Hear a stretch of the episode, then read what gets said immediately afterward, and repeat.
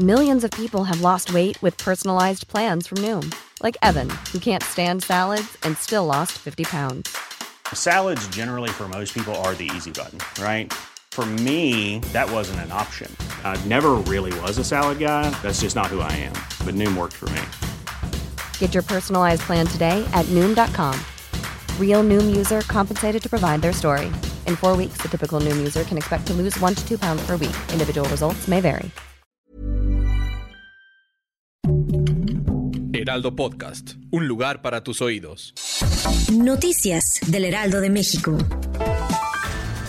El secretario de Seguridad Ciudadana de la Ciudad de México, Omar García Harfuch, dio a conocer esta mañana la detención de Fernando N., quien se confirma iba conduciendo el taxi que fue asegurado recientemente y tiene relación con el feminicidio de la joven Lidia Gabriela en la alcaldía de Iztapalapa el pasado primero de noviembre.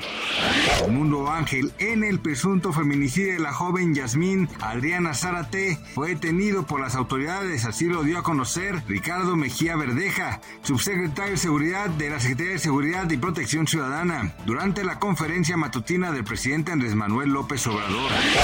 Durante las primeras horas del 10 de noviembre de 2022, las autoridades de la Comisión Nacional del Agua y el Servicio Meteorológico Nacional informaron a través de un comunicado que la tormenta tropical Nicole tocó tierra a 35 kilómetros al noreste de Vero Beach, en Florida, Estados Unidos.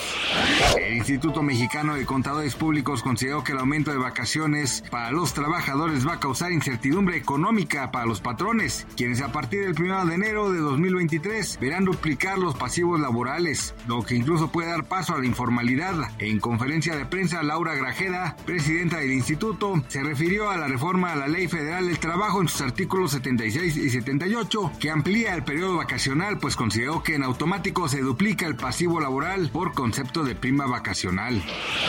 Por escucharnos, les informó José Alberto García. Noticias del Heraldo de México.